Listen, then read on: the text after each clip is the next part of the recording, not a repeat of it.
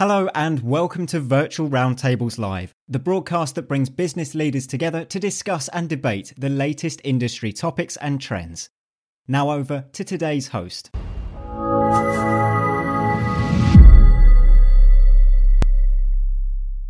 Thank you, Wendy. Um, as Wendy said, I'm Lior Frank, CMO at Augusta. Um, very briefly, Augusta is a litigation financier, so if you have a legal problem and no one can pay for it, give us a call.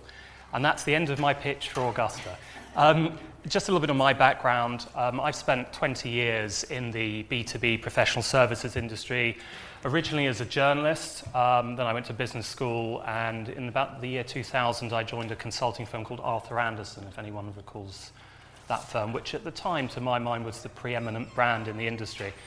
Um, I'm also not going to talk about the demise of Andersen, but I've spent much of the last two decades in marketing roles as a marketing director at Deloitte, the consulting firm, at Ernst & Young, the consulting firm, at FTI Consulting, the consulting firm, uh, and now at Augusta, which is not a consulting firm. Um, but you'll be glad to hear I'm not going to talk more about my background. What I would like to talk about is cutting through the noise with a challenger brand. And I'm going to use a case study, and the case study is FTI Consulting for the simple reason that it is not the kind of brand that everyone knows. In fact, a show of hands, before I mentioned the name today, who had heard of FTI Consulting? one person, one person possibly picking their nose, so it's possibly two, difficult to tell. So FTI is 5,000 people, 2 billion in turnover, which sounds big. But as I'll illustrate in a second, compared to many of the consulting brands you'll know, it's actually quite small, hence the need to uh, cut through the noise. And I'm going to talk about a case study of marketing at the World Economic Forum annual meeting in Davos, um, which to my mind is probably the biggest opportunity for B2B professional services marketing that there is. Before I embarrass myself, has anyone in the room been to Davos for the World Economic Forum? Good, then I can make up anything I like and no one will know, know uh, the wiser. Um, before I go into the detail of some of the tactics that I found successful, I, would like to talk about a concept that I use for strategizing around marketing. I call it the favorability journey. Um, I mean, you'll be familiar with sales funnels and uh, customer journeys. This is effectively that, but bespoke and specific to B2B professional services. And it's four R's, not five P's or seven P's or five W's or whatever, but four R's building recognition of the brand, developing the reputation as a thought leader, creating relationships with buyers and influencers, and then driving revenue. Let me bring that to life with an example that you probably won't relate to. Imagine you're traveling for work and you're at a conference in a slightly dodgy hotel in the middle of nowhere. I'm sure this doesn't re- resonate with any of you.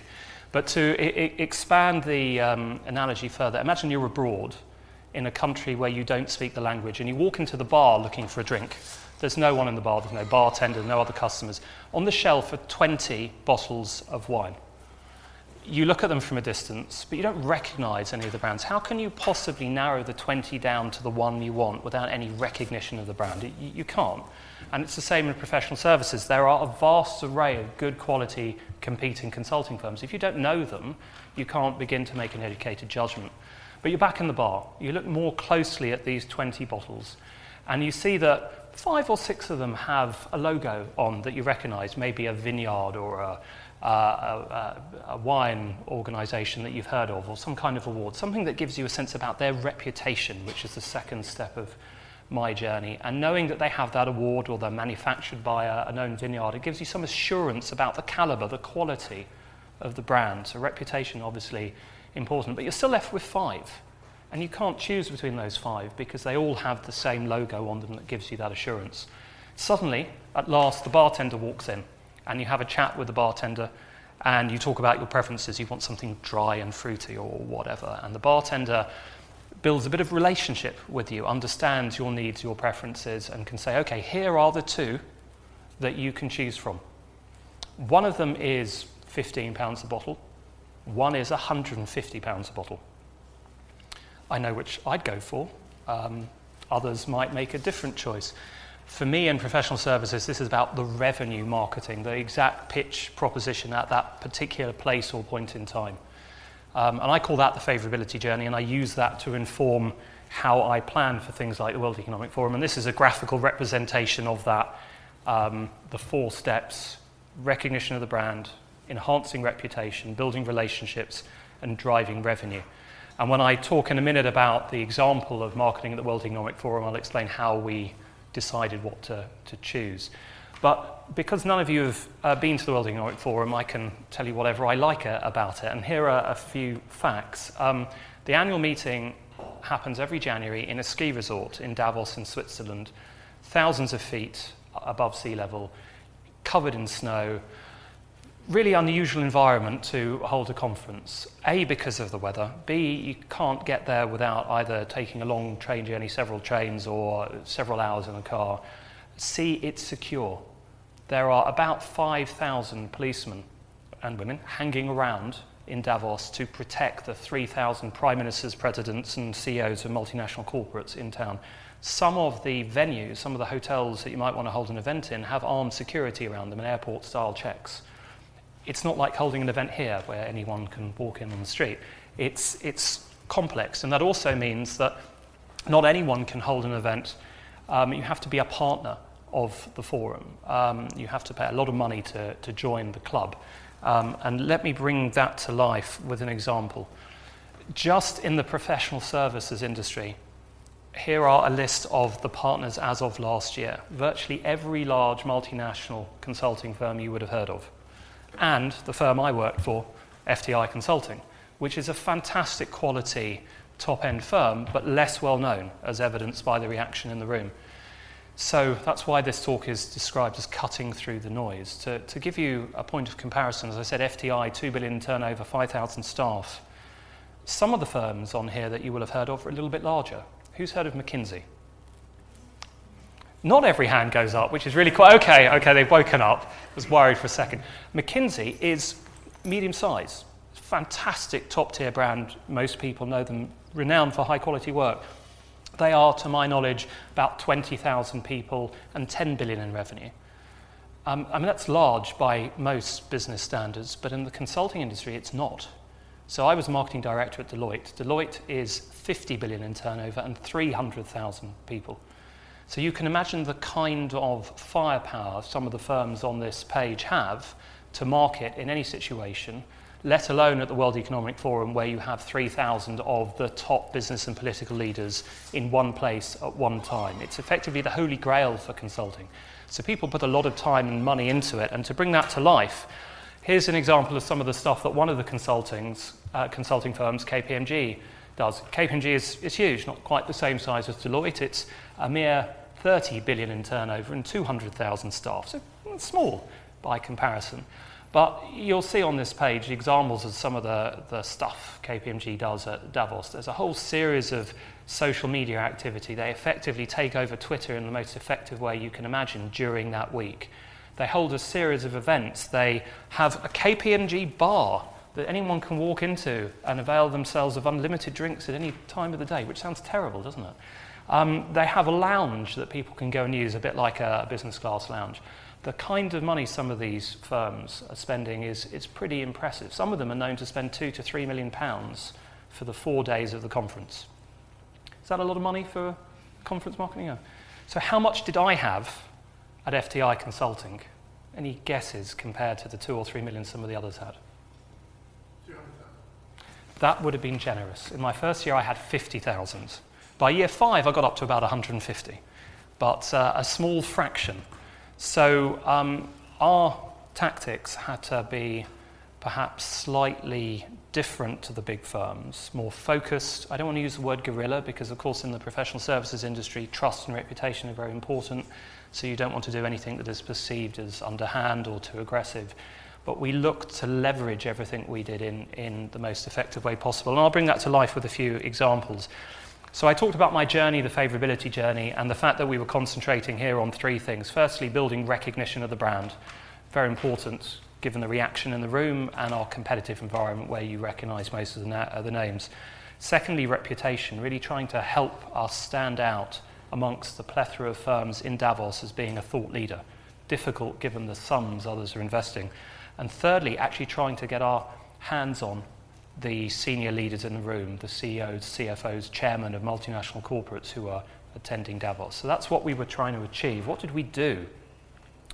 So, on the recognition side, we did basically what everyone else did social media activation, um, pictures of our people attending saying, Can you come and, and meet us?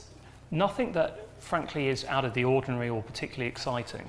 Um, and compared to the efforts of other firms, pretty, pretty standard. What we did that I think was quite special was we asked other people to disseminate this for us. So um, I don't know the mix of businesses in this room, but people are, organizations are often members of trade associations. We reached out to every trade association we were involved in and said, could you please share this through your channels so that any of your members who are attending are informed. We presented it as a value add to the trade associations. What we were really saying was, please help us.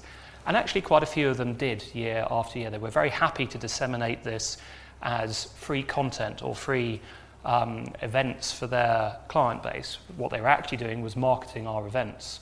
Um, we also worked with a number of media organisations, not on a paid basis, but we offered them access to the events in return for coverage of what we were discussing.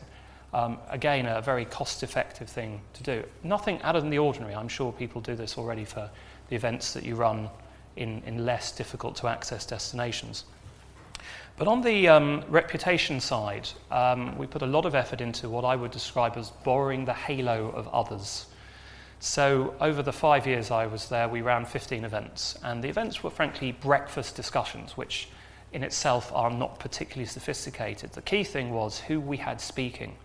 You can imagine the 3,000 delegates at Davos, CEOs of the biggest multinational corporates, presidents and prime ministers, they aren't going to turn up to a breakfast unless someone particularly interesting is speaking. I mean, that's kind of obvious. So I'll talk through some of the people that we had speak and then explain what we did to leverage it. So, um, top left, apologies, the graphics are probably too small to see. We had the CEO of, of Investec, um, a large asset manager and um, an investment bank, a chap called Hendrik du Toit. Um, I'm not sure if that's a familiar name, but in his industry, he's a rock star. So we were very proud to, to get him to join our breakfast. But the key thing was we asked his organisation, Investec, to, to market the event for us as well through their social media channels, through the networks they were part of. Um, and we, we reached out to the media. We had seven or eight journalists from multinational titles come along to hear him speak. But in doing so, they promoted the event for us as well. Again, it's not a particularly sophisticated uh, you know, technique, but it's about taking the halo of the individual and leveraging their network. I'll give you another example. Um, again, you won't be able to see it. Now, based on yesterday's events in Bulgaria, this is nothing to do with football. Um, you, you, probably can't see what I'm talking about. Everyone's got their hand raised in a somewhat unfortunate way, so it's a bad joke, I'm afraid. Um, but that, that was a panel discussion around um, the advent of, of the internet, and our star speaker was Tim Berners Lee, the founder of the organization that created the internet. I don't know if that's a name that's familiar to many people in the room. But again, when we secured him, we reached out to all the organizations he was involved in and, and known by to ask them to promote this event. So, really capturing their audience to promote the event. And the final example over here, uh, a panel discussion on the future of um, industry in Africa. Um, we had a series of luminaries from the market. We had the finance minister of Rwanda, the governor of the central bank of Kenya, but the chairperson of the event was the Africa editor for CNBC, um, a lady called Bronwyn Nielsen, who's a very well known journalist in that market. But the key thing for us was we got CNBC to tweet about our events. And they have, I don't know, two and a half million followers on Twitter.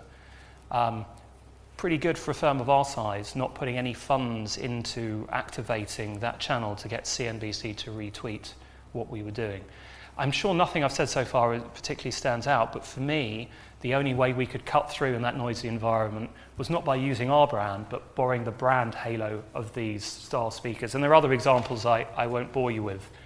Um, the important thing for me was to get their names up there early and effectively push it out to all of the channels we had, as I've described, we found particular traction with the media with some of these speakers. They're individuals from the reaction in the room people will have heard of, better personal brand recognition than the firm that I was marketing.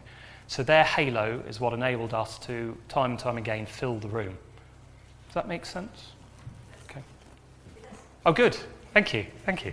Um, so um, the, the other thing I want to talk about, um, somewhat whimsically, um, the first night of Davos each year, we held a party. I mean, this is at one level completely unexciting. Everyone has cocktail receptions at conferences. But our prime audience with this event wasn't necessarily the 3,000 CEOs and CFOs attending Davos. They would personally be invited probably to 200 events during that week.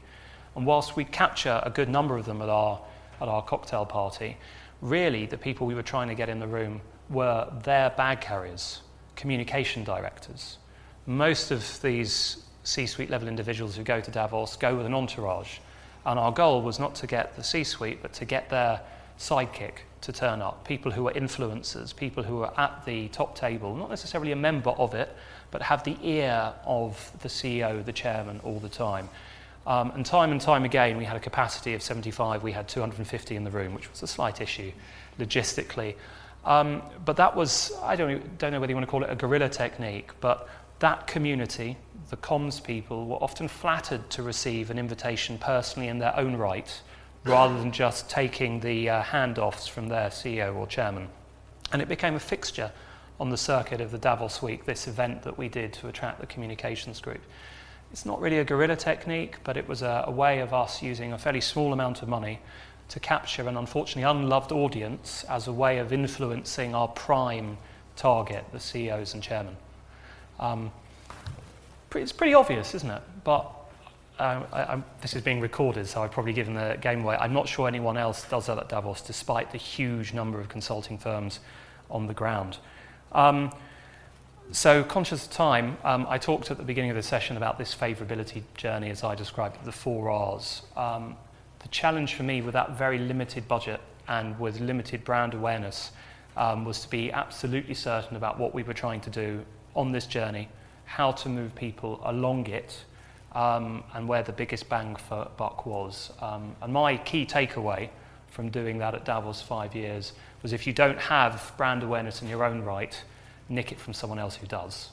Um, and if you're lucky enough that they'll hang out with you, you can use that to good effect.